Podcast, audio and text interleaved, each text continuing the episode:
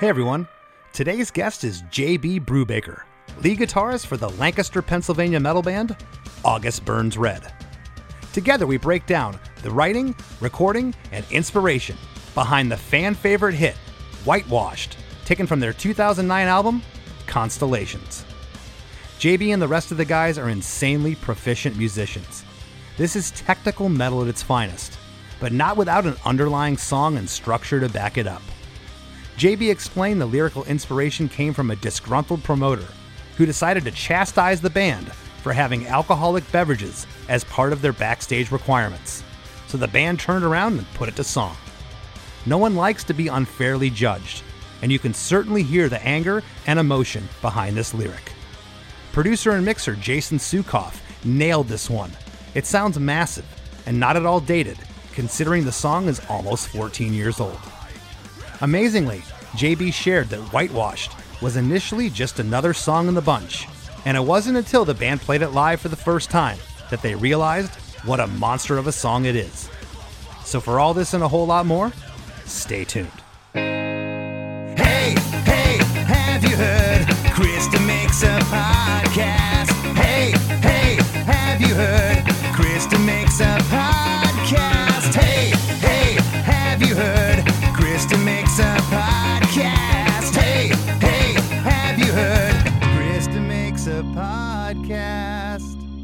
JB, how's it going? Good, man. How are you? Thanks for having me on. Hey, thanks so much. You know, for the listeners, uh, JB commented on the Chris Rowe episode the other day. And I was like, wait a second. I think, because you had commented before, and I'm like, I think that's the guitarist for August Burns Red. And I just cold messaged you, DM'd you on Instagram, and said, man, I'd love to have you on. And here you are. Thank you so much. Thank you. I, yeah, I've been listening for I feel like I've been listening for almost as long as you've been doing the pod for a few years now. So I'm a I'm a fan. I'm an, I'm a less than Jake fan, and I'm a fan of your podcast. So I'm stoked to be on this. Thank you so much, man, for the kind words. I really appreciate it. And you're in Germany right now on the road. Yeah. Uh, actually have a day off, and you're putting aside some time for this. So so thank you so much. You know, you guys. your band and and the, the first time that I was truly aware of, of August Burns Red was the Warped Tour in 2011 and you were just absolutely killing it out there. And I remember checking your band out and thinking, well, at the time I was I was still in my 30s, but I was thinking, I, I always go back in my head. It's not like I, I couldn't like something as heavy as your band in, in my 30s or even now in my 40s, but I always say to myself, what would I think of this when I was 14 or 15? I'm like, immediately, I'm like, I get it. you know, I've turned a lot of uh, people onto you, a lot of my friends that are into heavy and heavy rock and metal and, and stuff. And a lot of these guys, you know, they hear the growly, screamy vocals, and a lot of times it'll kind of turn them away. And I'm like, no, no, no. If you can get past that, which your, your guys' melodies are great, okay? Uh, it, it, has nothing to do with that. But a, a, lot of, you know, a lot of my friends are like, well, I don't know if I can get into the, the uh, especially the real heavy stuff, what you call the, the cookie monster vocals. But I'm like, no, August Burns Red's the real deal. Listen to this guitar work and listen to the drumming. and uh, that, that right there, you guys are just, all of you are absolute rippers. Well, thank you for saying that. I, I really respect our drummer. He was the one who got really good at his instrument first and kind of I'd say he like carried us through our early years when we were really rhythmic based and not to say that we're not now but we were just all about the rhythms and the quote unquote breakdowns for many years. And then as we started to get a little older and a little better our instruments our music progressed a bit. But uh the screaming vocals thing i'm glad you said that because I couldn't stand screaming vocals when I was when I was a kid. I mean, I came up listening to punk and, and uh, I eventually got into hardcore, which was kind of my gateway into screaming. But initially, like I found it to be extremely grating and scary sounding, and I did not want anything to do with it. and eventually, it just clicked. And it's like you said, like if you can kind of get past it or or used to it, it's like it's an acquired taste. It opens up a whole new world of of music. And I'm not bad mouthing anyone who doesn't like that style of vocals. It's it's certainly abrasive and, and an acquired taste, but there's a lot of cool metal music with screaming that if you can get past the or if you can I guess learn to appreciate that style of vocals, it, it's it opens up a whole new world. Yeah, well, I mean, but there is melody within here. Jake does do melody. It's not just the the, the screaming thing. And you know, again, a lot of bands uh, doing the style. You know, I, I call you guys a metal band. You know, I hear hardcore in there too, but you know, the term metalcore has been thrown around, and and and let's just call it that for a second. And a lot of those bands, yeah, they were doing the syncopated rhythms and the big stuff, but you know, it it wasn't as in, you know intricate as the guitar work and the bass what you have going on mm-hmm. you know there, there's still the big rhythms and the breakdowns but the guitar work is just phenomenal well thanks yeah i and we always wanted to be a band that had like complicated guitars and odd meter riffs and you know we thought it was cool to be technical. So we like forced that into our band um, for better or for worse you know? And we're like oh we're going to change tempos. Every part's going to have a different tempo. And like we have so many songs now where i go back and like for instance i was talking to our ld before this tour we did over the summer and he's like look i want i want the, the bpm for every section of every song you guys are playing so i can like because he was time coding the light show. I'm like, dude, that's going to be such a pain to go back through and go through every single song and like timestamp every BPM. And and I did it. It took forever. I was just like, dude, why did we change tempos every single part? Like it was just like, all right, this section needs to be three BPM slower. like it just even uh-huh. if it was uh-huh. just a little bit, it had to be a little different, which was a nightmare for for gridding stuff out. There's a lot of technical bands that have odd time signatures and weird stuff and I can listen to it and I go, but where's the song? And that's what I like about you guys. There's still a song there. And for my listeners, I, I you know, I think a lot of my listeners re- respect how I break down stuff. And I can sit here and break down a song like this and look at it, but I wouldn't even know where to begin to write something like this. It fascinates me. That's why I love breaking down songs so much. I look at this, go, where did you guys even begin to come up with this? I mean, the intro in and of itself is one minute. It's epic. It's very long. Yeah, but I, you know, when researching these episodes, I always go and listen to different versions. I try to find the demo, which if you have a demo of this, I'd love to hear it and share it with the listeners. Actually, I'm certain we don't. And here's the reason why. Our songs were all demoed out in in MIDI. We to this day we still write our music in a really old tabbing guitar tab program called Tabit. I don't know if you're familiar with that or if you've heard of that. It's like a Windows only application, and we started using it back in 2005 when we wrote our first full length and just got really comfortable with that platform.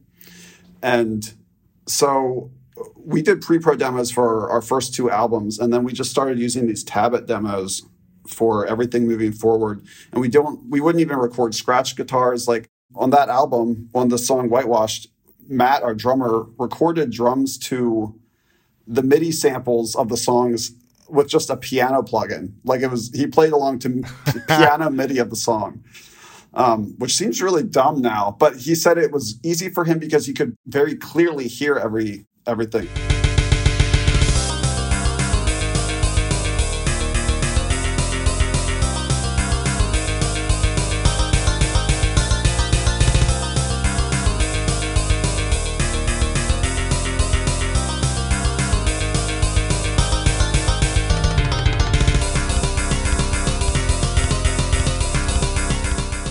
I don't think it's dumb dumb at all. There's there's something symphonic about this track and especially the whole intro. And again, as I said, I research uh, the songs and I went and watched live videos of, of this track and this whole intro it's just building and building and the anticipation the audience and when you kick into that verse one the the place explodes it's definitely a, a live fan favorite it's, it's like a crowd it's, it's it's a staple for us and when we start the you know, just that like lo-fi guitar intro. Everyone's just like, yeah, sweet. We're, they're doing whitewash. Like it's like it's the biggest song of the set. And I noticed there was two singles released from the record. Uh, the first one was called 30 and 7, and the other single was called Indonesia. Whitewashed wasn't released as a single. So when you guys were doing the record, it was track four. It was kind of up in the track listing, but was this just kind of another song? You didn't really think it was going to have the, the legs that it, that it has? Absolutely. This is the same old tale you hear all the time on your show, Chris. I, I've heard so many episodes where artists say, no, I, we didn't know this was going to be the song. We didn't even play the song on, we, we were doing like the release, album release tour for this in the summer of uh, 2009. And I can remember the first night we played it. We played it in Omaha, Nebraska at a venue called the Sokol Underground. You know, the Sokol Auditorium. I'm sure you guys have played there. Oh yeah. but this is Yeah. like the basement of that, you know, the the 400 cap basement venue. And we're like, hey, why don't we try playing Whitewash tonight? And that was probably two weeks into the tour. It wasn't even in the set at the start of the tour, um, and it went over really well. And it just it gained steam. And I think probably from that from that night on, it's it's been a staple in the set. Yeah, well, again, the, the it's that buildup. There's just this tension with that, you know, what you're calling that lo-fi riff. There's just this thing there, and the other thing I want to talk about when I was researching this, I was like, "What?" Now, where did I couldn't find where you recorded the record? I know you did it with uh, Jason Suecof. He produced, but where did you record it at? We recorded it at his home studio in uh, it's in the Orlando, Florida area. I think Stanford, Florida. Yeah, in, Sa- in Sanford. Sanford. Okay, Sanford. Okay, yes. well that that's where his studio is at, and I did see that, but I'm telling you, he hit it out of the park with this.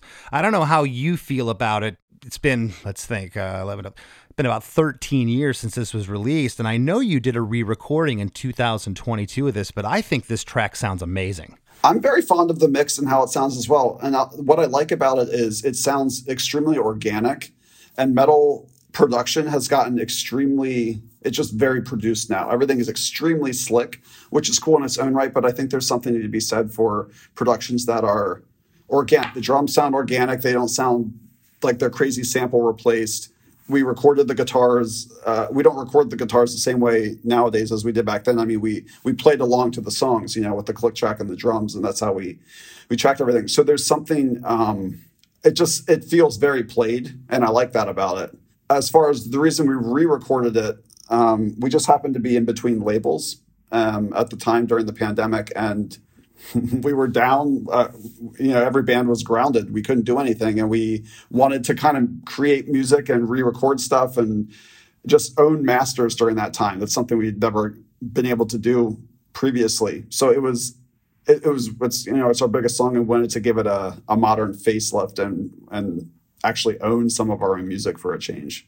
Yeah, and for the listeners, tons of bands do re-records. Uh, Less Than Jake's done them, and the reason you do it is in your contracts with labels. Typically, uh, you're allowed to do re-records that you're allowed to then own those masters, as JB was just saying. Meaning that if you want to put it in a commercial or license the song somewhere, you can do so, and your former label, who pretty much in most cases isn't doing much for your band anymore or pushing your band. Uh, they're not going to sit there and, and uh, reap the benefits of that. So, uh, but but yeah, I, I just think that this. I didn't think you re-recorded because you weren't happy with this, but Jason's productions. You know, I saw he works with Deicide, a death metal band from Tampa, and I've known those guys forever. They're the production on the record that Jason did with them. Okay, the the vocal treatment, and that's something that really stands out here. These vocals are just pummeling. Okay, the whole production sounds great, but I love what he does with the vocals because you really have to know what you're doing with those death metal bands to get that to sound right. And there's just something really, really evil and cool sounding here with the vocals. I want to jump into the track. It's three minutes and 46 seconds. And again, bear with me. This intro is pretty insane here. It's four bars of a sinister guitar riff. Uh, I wrote horror movie esque. It sounds like it could be part of a horror movie. This lo fi guitar riff that uh, JB was speaking of, followed by four bars of that riff with a tom heavy drum fill. Then a single chord of stereo guitars and one bass note ring out for four bars as the riff and drums continue.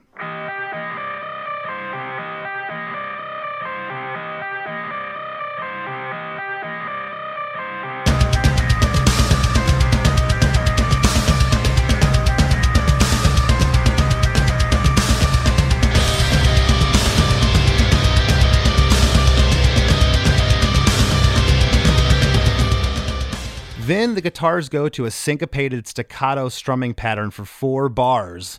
Uh, and there's a cool pinch harmonic that happens there. Then four more bars of that preceding part before that harmonic, and another pinch harmonic happens. Followed by four bars where a splash cymbal enters along with these octave guitars. And that's the part that sounds symphonic to me when those octaves come in.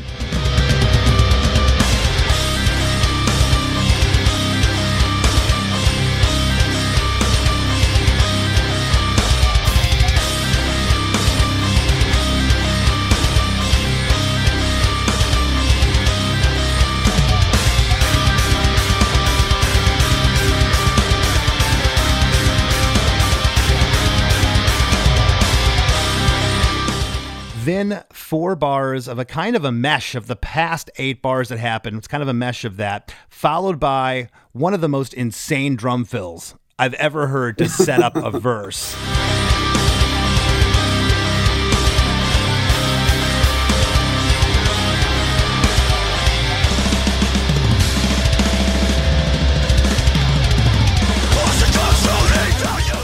It, it, reminds me a lot of uh, one of the first drummers I remember playing like this was Dave Lombardo from Slayer, and I don't know if Matt is influenced by him or not, but that that's kind of a page out of Dave's book. That fill is awesome for sure. Matt would definitely say he would name Dave Lombardo as you know a drumming legend. Um, I'm not sure how much Slayer he's actually listened to, given his his upbringing and background, but he he has definitely uh, mentioned Dave Lombardo's name for sure. I'm sure there's a lot of drummers that Dave influenced that have influenced Matt as well. So when you were putting together this intro, and now you're in the studio and you're recording it with Jason, was there any talk of, hey, this is a little bit much. Maybe we shouldn't have it this long. Was it always that long, the intro? I wish I remembered that. I, I, I think what Jason did to this intro, I, I have a feeling it was always this long, but I'm almost certain we wouldn't have had the idea of doing like the lo-fi guitar to start it. That was definitely a Jason Suecof idea to kind of filter out that that low end and make that intro guitar sound different. And I know that we came into the studio with the lyrics written, but not applied to the song yet. Um, and that's a big thing that Jason did for us when he he did two albums for us, and he was really great. Like you were saying with you know the Deicide vocal production, like he's great at vocals. I feel like that's almost like his his specialty. He's really good at patterns and metal vocals, and so we didn't write the patterns before we came into the studio, and those were kind of done workshopping on the spot with our our singer Jake and Jason. So the the lyrics got applied, you know, in real time while we were in the studio. Okay, so yeah, I, and I'm glad you brought that up because you know a lot of times it just it, it amazes me that and it works all kinds of different ways. But something like this, do you typically have the music written, and who primarily writes the lyric? Is it Jake? Does he like go through a book and say, "Hey, I think this idea will fit the vibe of this song"? The music is always written ahead of time before we come into the studio. Seldom do we write while we're in the studio. It just it just takes us too long. It's a waste of our time. As far as writing the lyrics, that has been a, a, a team effort for a long time. Jake did not write the lyrics to this song. These lyrics were written by our other guitar player, Brent Rambler but historically we've all contributed and then we've even gone through, we aren't really doing this nowadays but in the past we would like take all of the lyric ideas put them on the table and literally read them and and give them one to five stars and then like pick whichever songs had the most stars after we voted and those would be the songs we would then apply those are the lyrics that would get applied to the songs. So it's very democratic in approach. Has jake ever taken a demo or an idea and he's like has lyrics and he's singing over a part and you're like no no no no that that's that's a musical interlude. That's an instrumental. There's no vocals there. Does that happen? Yes that certainly has happened and that can be frustrating for both of you know for me as the guy writing the music and jake as yeah. Jake and the producer who spent a whole bunch of time on this cool idea in the studio. Um, and you know we get married to I, I shouldn't say we. I'll speak for myself. I get married to ideas that I've written on guitar and like how I intend for them to to be on the album. And then there will be times where I'll have this like cool interlude that I think is so sweet. This happened to us on record we put out in 2020 called Guardians. There was a song where I was really pumped on this clean bridge, like kind of this brooding section. And uh, when they were doing vocal production, they're just like, you know what? This kind of slows the song down too much. It brings it down. We just want to yank it right out and go into this guitar solo that came right out of it.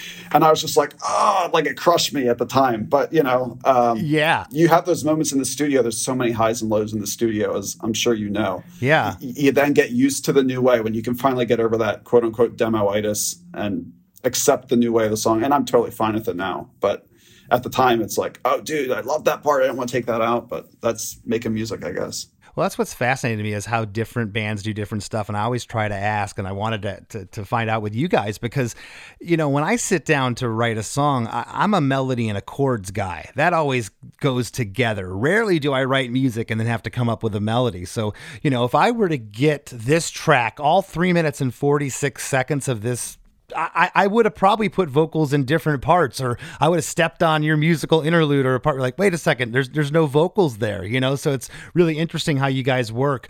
Well, coming out of uh, this intro, we get that big Dave Lombardo inspired fill into what I'm calling verse one. And JB, correct me as we go now in terms of arrangement because Mm-hmm. I don't even know what to call some of these parts. I did my interpretation, but uh, I'd, I'd like to get your feelings on this. But I am calling this verse one.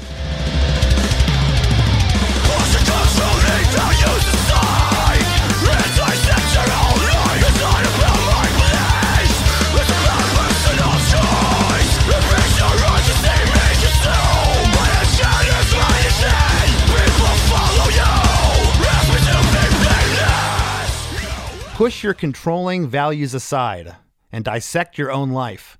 It's not about my beliefs, it's about personal choice. It breaks your heart to see me consume, but it shatters mine to see people follow you. Ask me to be blameless. Okay, the story behind this song is pretty simple. For those who don't know, August Burns Red came up as a quote unquote Christian band. We were raised in Christian households. Um, we do not call ourselves that today, but um, at the time we were still in that circle. And we would sometimes be playing Christian festivals and stuff. There's a whole circuit of Christian fest that that we'd play in the summer and stuff. And it would have been this would have been 2008 um, when this happened. We had gotten an offer to play a fest. I couldn't even tell you what it was. I don't think it was anything notable, and certainly not something that has stuck around. Um, and we accepted the offer, and we sent in our hospitality rider. And on our hospitality rider, we have a case of beer, you know, and probably a bottle of liquor, like every band ever. And the the guy who was booking the event said, nope, he doesn't want to book us anymore. He kicked us off because we had alcohol on our rider. And he also kicked off Norma Jean, another metal band um, that kind of came from the same world, for the same reason.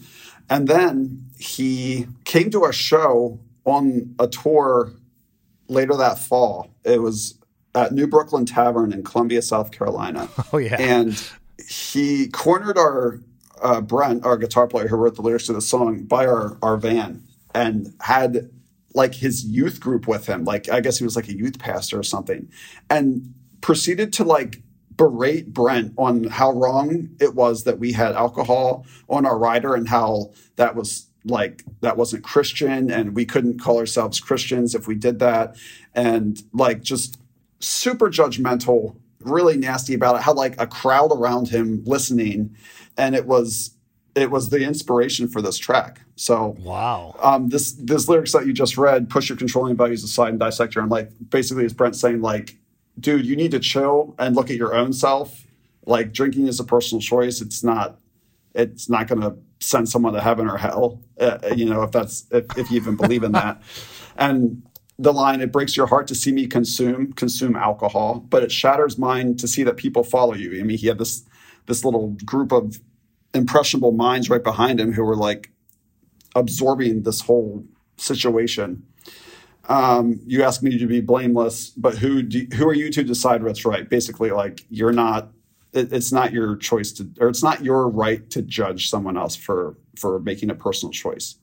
So that's that's what the song's about, and that's what that verse is about. Well, I, I, I can't tell you how I've had a number of my friends have been uh, fairly or unfairly pegged as a Christian band and have echoed the same things uh, that, that you know that you were just saying, and it's just like you look at it and you're like, wait a second, you know, th- this you're supposed to be accepting and and and, and loving if you're a person of God, and and what are you doing, and who, who are you to judge me? It's, you know, it's very, it can be very hypocritical. Um, and I, Yeah. As we toured the world and saw more cultures and had more experiences, and it really changed. It changed how a lot of us just felt about things. And there are still Christians in the band, um, and I respect that. I respect anyone's beliefs, but it is not a label that we carry anymore because it's just not. It's not the focus of the band. Yeah, it makes total sense. Well, I'm glad he didn't book my band. Uh, our van would have started on fire as we pulled into the festival grounds.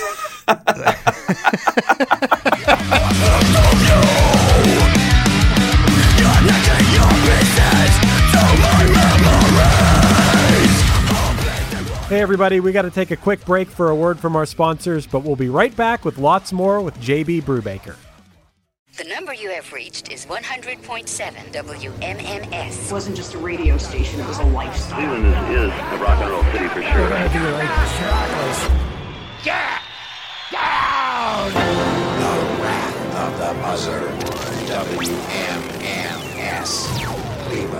The rise and fall of one of the most iconic radio stations in America. Profiles, The Wrath of the Buzzard, PROH Files. Subscribe now wherever you get podcasts.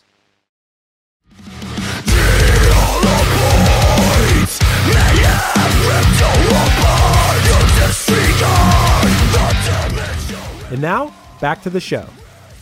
Getting back to verse one, and and I love the concept here. I love I love what's going on lyrically, especially with the story now.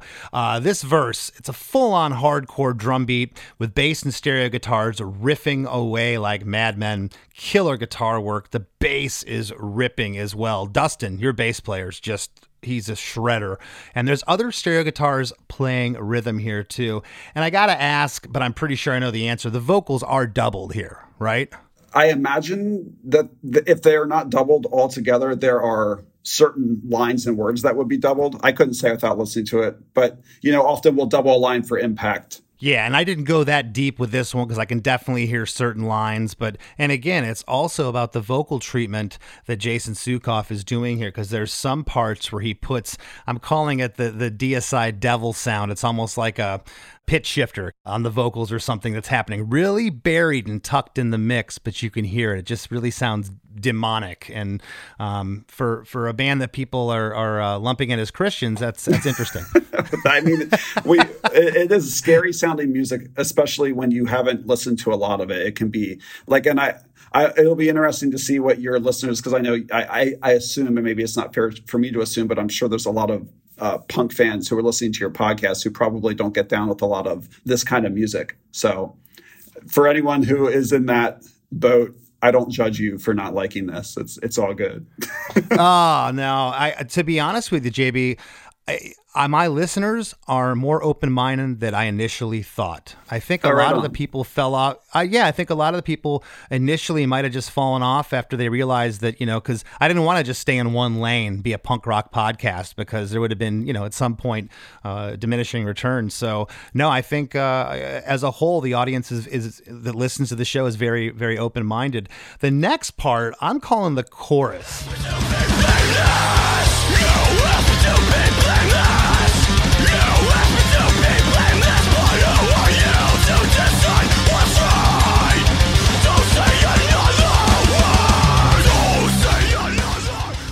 Ask me to be blameless. You ask me to be blameless. But who are you to decide what's right? Don't say another word. Cool. Okay. Yeah, you can call it the chorus. That's fine. I mean, it does happen twice in the song. So if there is a chorus, I suppose this would be it. You could also make the case this is a pre chorus when it comes back in later, this part, but I couldn't call it a pre chorus there, and, and, and we'll get to that later. But uh, what, what's going on lyrically here? It sounds like a continuation of, uh, of the verse. Yeah, and I apologize because I feel like I started getting into this line a little bit when we were going over the first section. But yeah, um, basically, you asked me to be blameless, but who are you to decide what's right? It just is talking about this guy's expectations of us as quote unquote Christian artists to be setting the perfect example of not consuming alcohol or doing anything that would be not considered Christian, and us saying, look, who are you to decide what's right or wrong? That's not, it's not your job to make that judgment. So don't say another word. Stop talking to me about this. I don't want to hear it. Gotcha. Well, I, I differentiated this part from the verse. I didn't think it was a continuation because the drums go to a blast beat here, and there's some killer work on the bell of the crash cymbal. Is that an overdub, or is that actually uh, Matt playing that part? That's definitely not an overdub. Yeah, that's what he plays. Oh, it's so good. I, I don't know how he does it. It's like he has an extra arm sometimes. But there is a drum overdub in the intro of the song, and that comes back later. Um, there's a tom overdub in the intro that definitely cannot be played. Like that would require another another person to play. Right, and that part does come back, and we'll we'll talk about that in a little bit. But yeah, this uh, like I said, the drums go to the blast beat there, and there's the bell of the crash cymbal, which I thought was an overdub. I don't know how the heck he's playing that. The stereo guitars and bass are still riffing together. It's so chaotic, this section, but it's tight, so tight. And on another word at the very end of what I'm calling the chorus, the drum fill kind of slows down to halftime as the drums go halftime for the next part, which I'm calling the post chorus breakdown.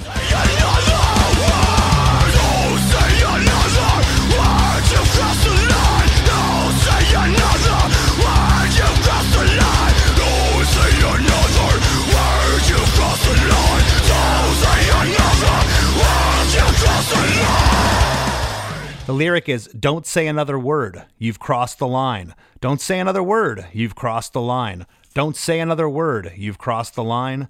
Don't say another word, you've crossed the line. So it's really driving that point home, uh, the last lyric of what I'm calling the chorus. I love this part. It's one of my favorite parts live. It's a big crowd sing along part. And it's a cool breakdown because it's not 4 4. It's a little, it's odd meter, and, but it still has that bounce. Like you can still bounce to it, which I think is, has often been our goal as a band. Like we like to play off, you know, stuff that's not just straight 4 4, but you want to still be able to bob your head to it. Um, and there's like a nice line, there's a fine line to walk there. But if you can keep the crowd bouncing to something that's a little bit weird, you know, like a 7 8 breakdown or something, there's something satisfying about that. Like you can you can bob your head and go, "Oh, wait, I don't quite get what this is," without breaking it down, but I but it feels good. Well, and there's something satisfying about having my guest do my work for me and explain what's going on. This is great. A lot of times, I, am not kidding you, and it's not that the not that the musician is is, is clueless or, or, stupid, but you'll say about this part like, um, yeah, it's just the way that it happened. They don't really know, and and here you know, and that part you're talking about here, what I'm calling the post chorus breakdown. Man, when you watch those live videos, it does have that bounce. Yeah. The whole audience is pogoing during this part. Yeah, for sure. It's it's definitely a moment in in the set and like a, a high point in, in this track. I dig it. Well, the drums go halftime here. The bass and the stereo guitars are back to playing these syncopated big chord rhythms from the intro. The vocals have a harmonizer demon effect. I wrote pitch shifter, we talked about a moment ago. It sounds really evil. And on the back half of this, on the don't say another word, you've crossed the line, the last two times it says that, Jake goes to a lower growl of vocals that you don't hear in this song and it's just intense. And in that part when he does that it makes it lift even heavier. Yeah and jake has always been he, he's always wanted to have lots of voices as a as a vocalist. And he it's funny because he's got nowadays he has names for all of them and I, I couldn't even tell you what they are.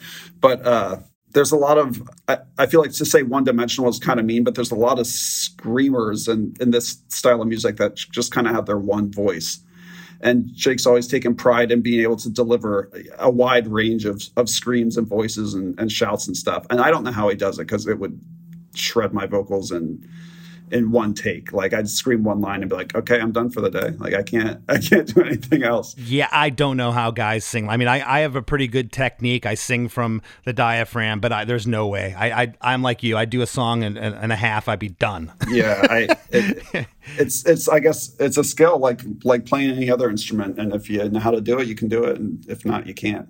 I cannot. I'll tell you something else about this track. I'm glad there's no, and, and a lot of bands, if you want to call them metalcore, that that are in this, you know, this genre or this style, they will sing. Okay, it'll be real, and sometimes they'll have two singers, the singer and the screamer. Mm-hmm, you know, mm-hmm. and this track to me, it just it it it wouldn't work. The the vocal has to be this this intense and and the way that uh, the Jake has delivered the vocal here. And I and the subject matter is what also especially now that I know what the song's about it even lends itself more to that. But uh, love this part. At the very end there's a let's go. And that sets up the next super fast part. And again when I watch this live and he says let's go and now the pitch just going mad for this next part it's what I'm calling an 8 bar musical interlude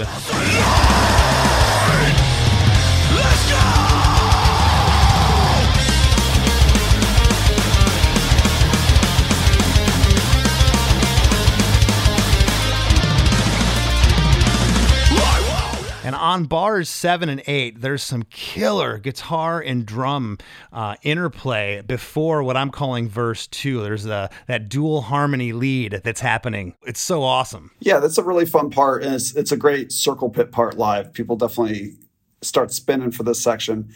I, I don't know what to call this part either. I guess as far as what's going on musically, it's just a classic bouncy metal, like kind of a Swedishy metal riff. I don't know. hmm yeah, you say Swedish. It's like some of the bands and, and Euro bands, like In Flames. It's it's kind of like got this almost like neoclassical feel to it too. That part, I, it's really really good.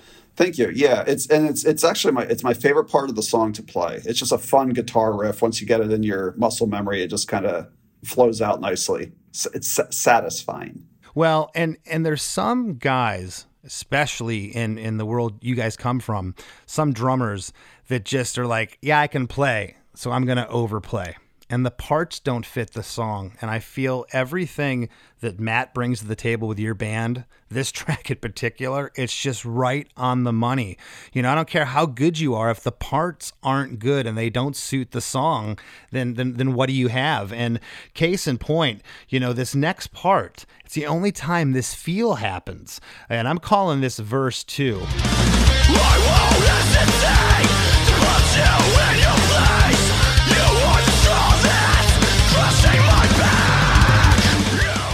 I won't hesitate to put you in your place. You are the straw that's crushing my back.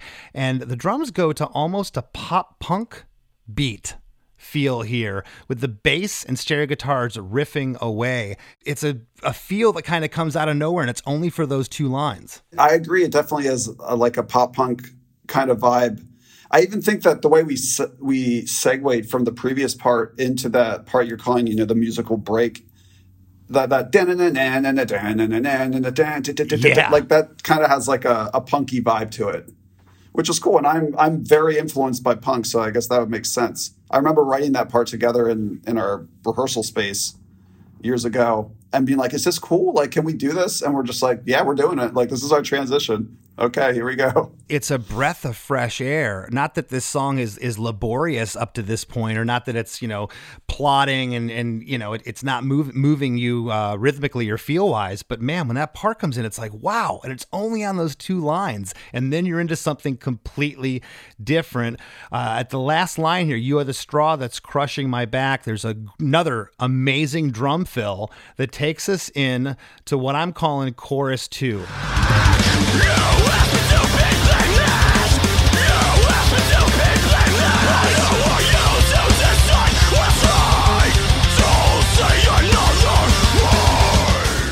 You ask me to be blameless. You ask me to be blameless. But who are you to decide what's right?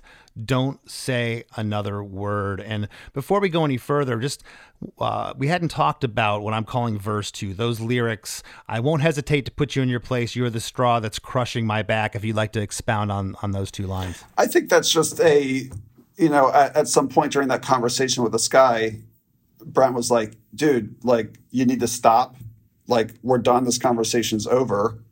And you were the straw, you were the straw that's crushing my back. Just like, this is like, this is crushing me. Stop. We're not having this conversation anymore. I disagree and we're done. It's just him eh, putting an end to it. Well, that pop punk beat, I'm calling it, when it gets into this chorus part, that hardcore beat happens again.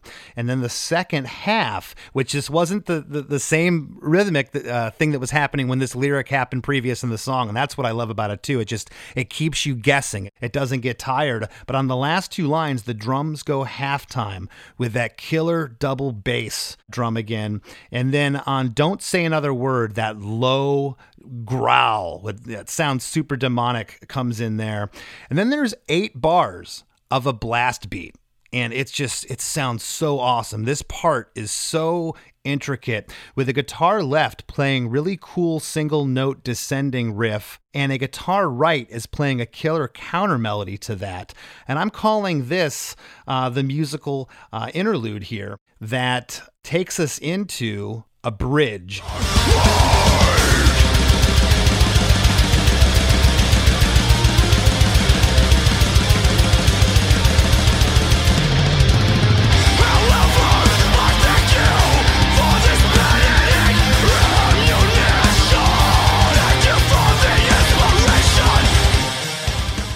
However, I thank you for this pen and ink ammunition. Thank you for the inspiration. That's after this whole event transpired. Looking back and reflecting on it, well, cool. Now I have this idea for a song. Thanks for the ins- inspiration, asshole. Basically, you know. I like it.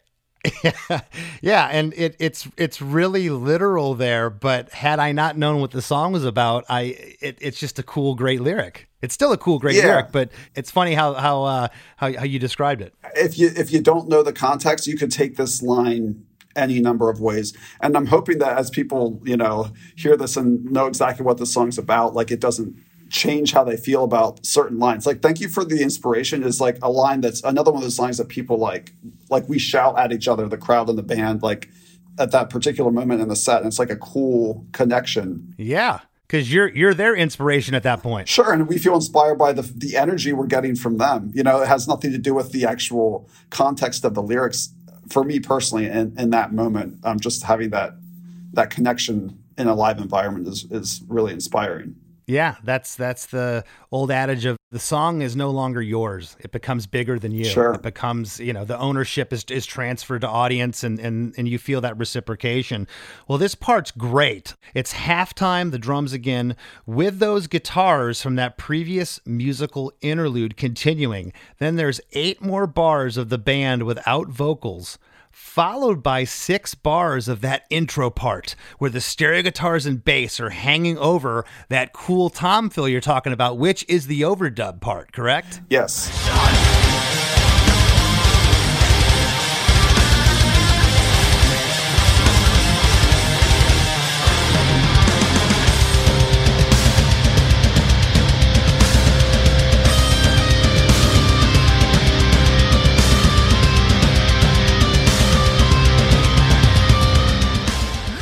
I wish I had Matt here to ask. I, I'm sure he's playing some kind of tom beat himself on the kit, and then there's also like a rolling tom overdub that's happening at the same time. It's it's uh, if you know what you're listening for, you can pick it out. It all blends together very nicely on the actual recording. Yeah, and I, I couldn't tell when I watched live videos. Is there anything triggered live that makes this part come a little more alive? Yes, we have a we have a track of that overdub that plays along with us.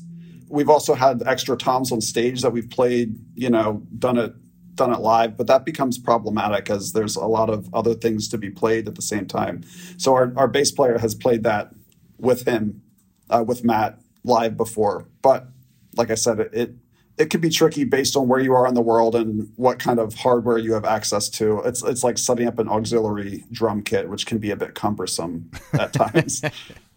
Yeah, for sure. Well, the main guitar lick from the top uh, of the song, or a slight variation of that, comes in uh, from bar three to bar six before the outro breakdown. And how am I doing so far about labeling the arrangement here, JB? I think you're doing fine because this isn't this is difficult music. I, I would have a hard time assigning you know specific names for each section because a lot of our songs are, are very linear and this is a this is a song where I you know there are a few repeating parts which makes it a little bit easier to assign labels to. I'm completely comfortable with with the labels you've given to the parts. That's fine with me. Well, thank you, because I I uh, I labored over this one, and I'm I'm thinking to myself the whole time. And for the listeners, you know, this isn't verse chorus verse chorus bridge double chorus. The song ends. There, this is uh this is a wacky arrangement, and and again, I I marvel at the fact that that Jake can take an instrumental of this and figure out where to put vocals and how you guys finally settle on the final thing. It, it really is a uh, an art form. But yeah, and it's one of those things where after years and years of doing it, I, I guess you get a bit of a feel for it. Yeah, I, I would struggle personally if I had to apply lyrics to all these songs that we've written. I and one of the things that we do when we write a song is we want it to be we want to be cool instrumentally. Like we when we finish a song, it's if you can listen to it without vocals and, and think it's fun to listen to and an exciting track, then we're like, cool, yeah, this song's done. Okay. But then it's like Jake has to go through and and scream over a lot of parts that are really pretty busy, which can be difficult as well to, you know, pick pick the spots, I guess, where to put the vocals. We're a busy band. This is a busy genre. It's just it is what it is. Crushing my back.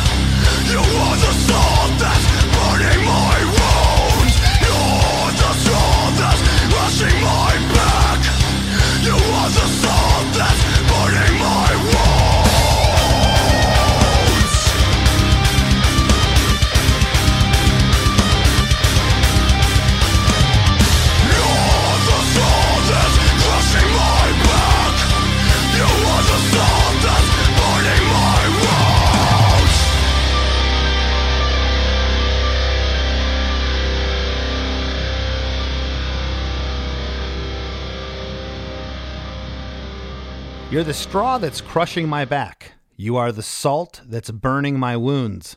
You're the straw that's crushing my back. You are the salt that's burning my wounds. You're the straw that's crushing my back. You are the salt that's burning my wounds. Sure. This is just one of those pump your fist in the air and scream it back at us kind of sections. Um, just talking about the frustration of getting berated by this judgmental guy and how it felt. It was just heavy and it, and it hurt, you know, so much so that it was, you know, used as inspiration for an entire song. We, we wanted to have like a a big line that went over this big breakdown at the end, um, which is which was the goal, I think, to have like that that cool one liner that you know almost that you can like print on the back of a T-shirt kind of thing. I think that's what this section is about. This is almost a chorus in a sense, you know, hammering hammering that lyric over and over again. Well, the halftime drums come in here uh, for the end of the song with that double bass and the syncopated bass uh, and stereo guitars. Uh, after the second line, after wounds, there's a cool pinch harmonic. After the fourth line, wounds, that lyric again, there's a cool pinch harmonic. And then there's four bars of just the band with that high guitar intro part again that happens before you get to the last two lines. And I got to ask, did you ever think of just having the six lines all together that or did you want that uh, that four bar musical part to come back in there before you got to the last two lines? Well, the thing is, interesting. What what's happening there is um, Matt starts doing that splash thing again on his, I, I think, on, on Yeah. his drums, and the lead begins to to pick up. You know, it starts out just going, but then it goes, like it, it, it goes double time every other one during that little break, and then Yes. when the lyrics come back in, the lead is is going double time the whole time. It's a building moment. Yeah, and that's what I had said that it- the lick is at the end here is a slight variation of what's happening at the top, but still holds onto that theme, but it takes you someplace else. I really like it. Well, on these last two lines, that guitar uh, lick in question we're talking about, I love what happens in the mix because on those four bars, it's really in front. And then when the vocals come back in, you can hear it get tucked back, but it's still there. And I just, I love little things like that. On the last lyric, Wounds, the band ends altogether with stereo guitars, bass, and cymbals fading away as that guitar riff kind of panned off left fades as well. And the song comes to an end. I got to ask, you're in the studio, you're hearing the playbacks, you're hearing maybe some of the rough mixes or, or the mixes come back. At what point did you know you have something here with White Washed, or it wasn't it until you played live, as you as you said earlier? I think it was one of those songs we liked, but it was just another album track. And and like you just said, it, it wouldn't have been until we started playing it live and we're getting that reaction from the crowd that we knew that this was this was a bigger song for us. Yeah, it, it, it's crazy. And I've talked to people on this show before, and I know you can relate. Have you ever had that song, you're in the practice space, you record it, and you're like, our fans are going to lose their mind when we play this. And you go out and play it, and it's just crickets. Mm-hmm. And you're like, what happened? You're like, it's a fluke. We're, let's practice it at soundcheck again tomorrow. And you do it again, you go play it, and it lays there, you know. And then you have a song that was just another album track, and you play it, and it connects for some reason. It's just magic. Yeah, you can never you can never know what the audience as a whole is going to feel about a song. It, it's just it is really difficult to to predict that until you're in that environment playing it. And it is such a bummer like if you have this song that the band just loves and we're all so pumped on it and then you're like, "Ah, like that is just falling flat. Like this is a wall in the set. We got to take it out." Like that that's a bummer, but it's it's it's part of the biz, I guess.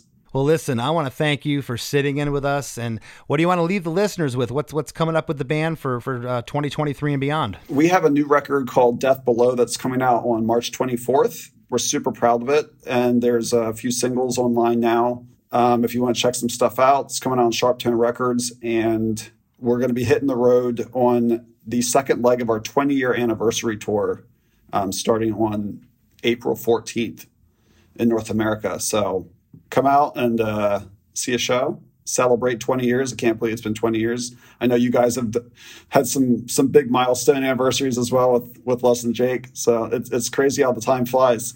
I, have said this before, you know, I've said this before. All these bands that were kids 20 years ago, like, I don't know where the time went. I'm like, you guys still seem like a new band to me. If someone were to say August Burns, and I'm like, yeah, they're, they're a new band, but you've been around for 20 years. Congratulations. That's so cool. Thank you. And one last thing, I will make sure, okay, because I've, I've uh, been on the receiving end of the locals in Lancaster, Pennsylvania. You don't say Lancaster. Oh, Lan- you nailed it. Yeah, Lancaster is in California, okay, but it's Lancaster. So I'll make sure to get that right in the intro. And and again, JB, thank you so much. Thank you. It was a pleasure doing this pod with you. Thanks.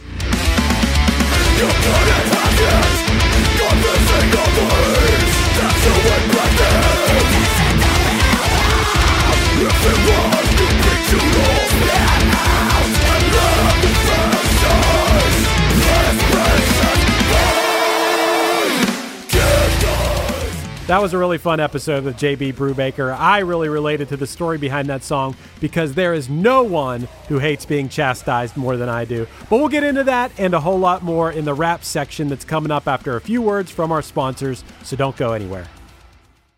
Ever wonder what a punch from Elton John feels like? Or how you'd cope with having turned down the chance to be in Nirvana? Or what signal Keith Richards gives when he wants you to get the hell out of his hotel room?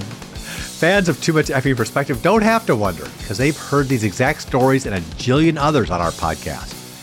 I'm Alex Hoffman, former tour manager for Radiohead. And I'm musician and comedy writer Alan Keller. On the TMEP show, we get guests like Nancy Wilson from Heart, Jeremiah Fraites from the Lumineers, and Modern Family's Julie Bowen to tell us things they may have only shared with their therapist, clergy, or a TMZ stringer. So join us on Too Much Effing Perspective. That's E F F I N G Perspective, the only podcast you crank up to 11. As we near the end of the show, here's a band you might not know. Welcome to this week's Band You Might Not Know. If you'd like your band to be considered for Chris DeMakes a Podcast, all you have to do is email your best song via MP3 only and a short bio to bandyoumightnotknow at gmail.com. This week's featured artist is Wes Hoffman and Friends, a pop punk band from St. Louis, Missouri, featuring primary songwriter Wes Hoffman and you guessed it, his friends. Be on the lookout for a full length album and more tour dates in 2023. Here's a snippet of their song, Where Summer Never Ends.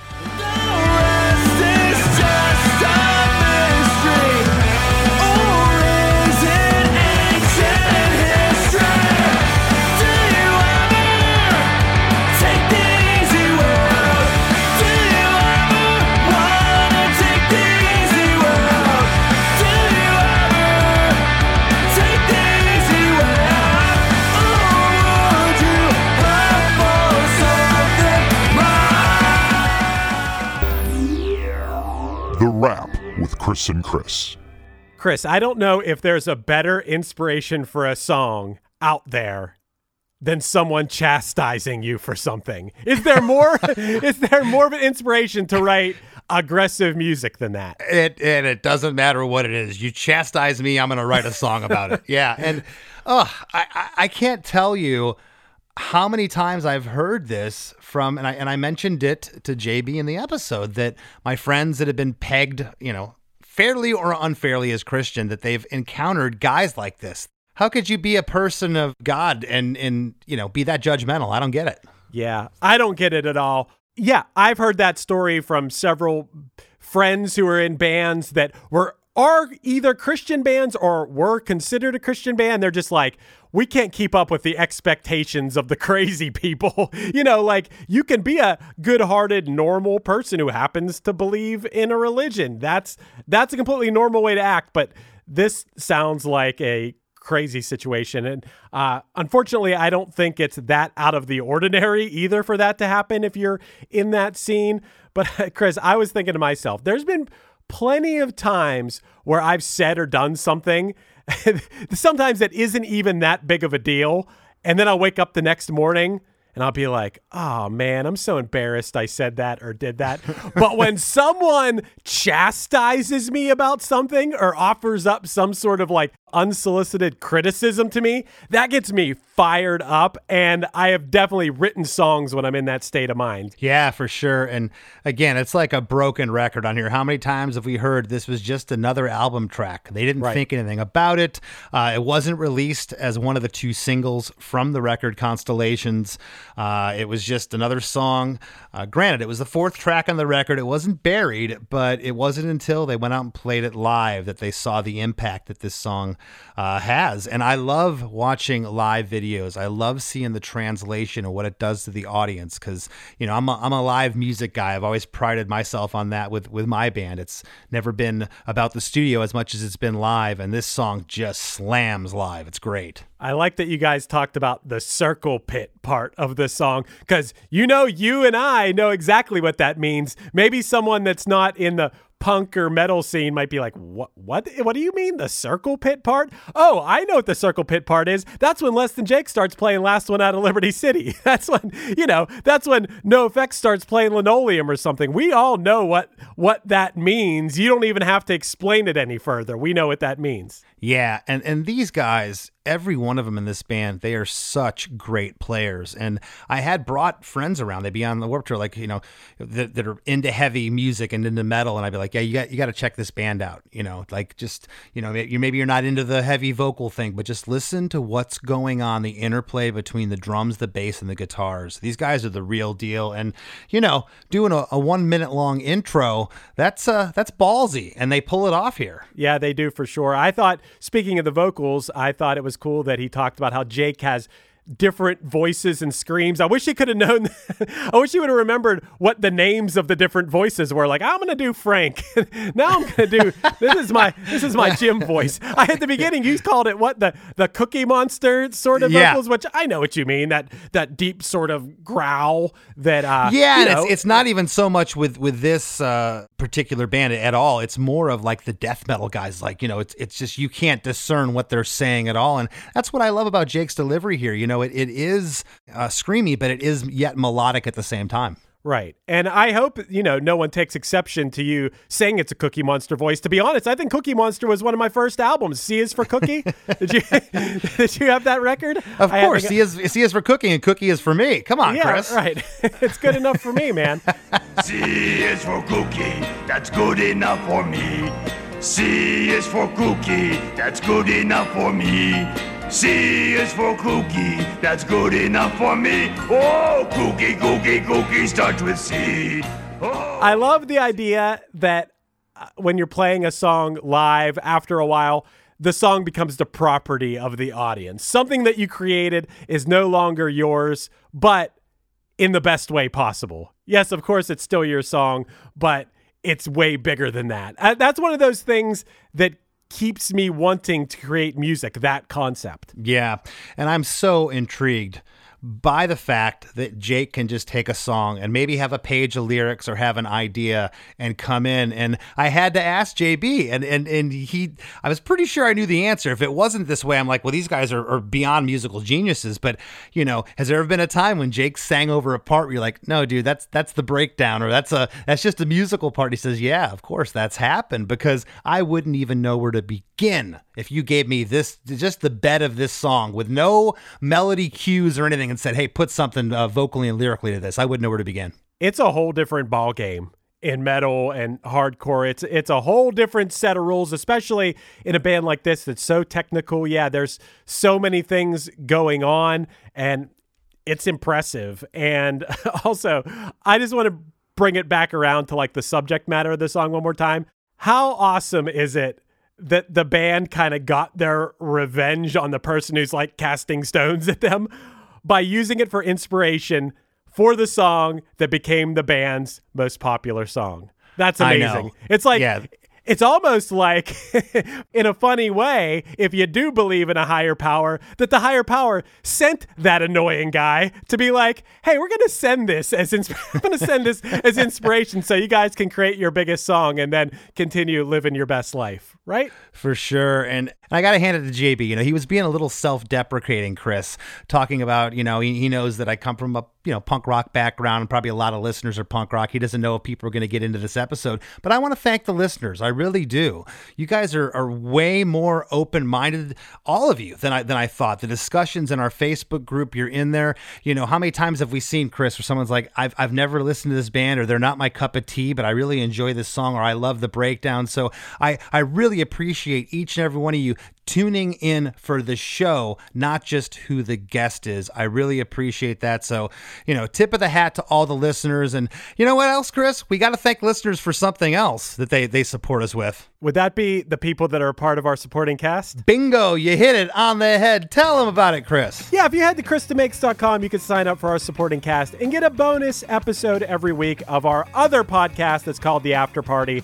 That thing is an entire podcast in itself. We've been doing it for pushing two years now or something, and it's a lot of fun. You might learn a little bit, you might laugh a little bit, and on top of that, you support Chris DeMakes a Podcast and allow us to continue doing the show and getting awesome guests. Plus, when you sign up, you get a giant back catalog. So I don't know. You got a lot of listen, a lot of entertainment there if you sign up at ChrisDeMakes.com. Great for those long commutes to work and back. It's awesome. And yes, we have a Facebook group. Please join it if you haven't already. The Chris DeMakes a Podcast Facebook group. It's a lot of fun. And give me a follow on Instagram at less than Chris D. I'd appreciate it. Want to thank this week's guest, JB Brubaker, for sitting in with us.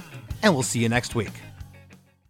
Hey, what's up? My name's Lurk, and I'm the host of Lambgoat's Van Flip podcast. Every week, I have in depth conversations with bands from all over the scene, big and small. We also like to keep our finger on the pulse and showcase up and coming bands on the show as well. So come check out Lambgoat's Van Flip podcast.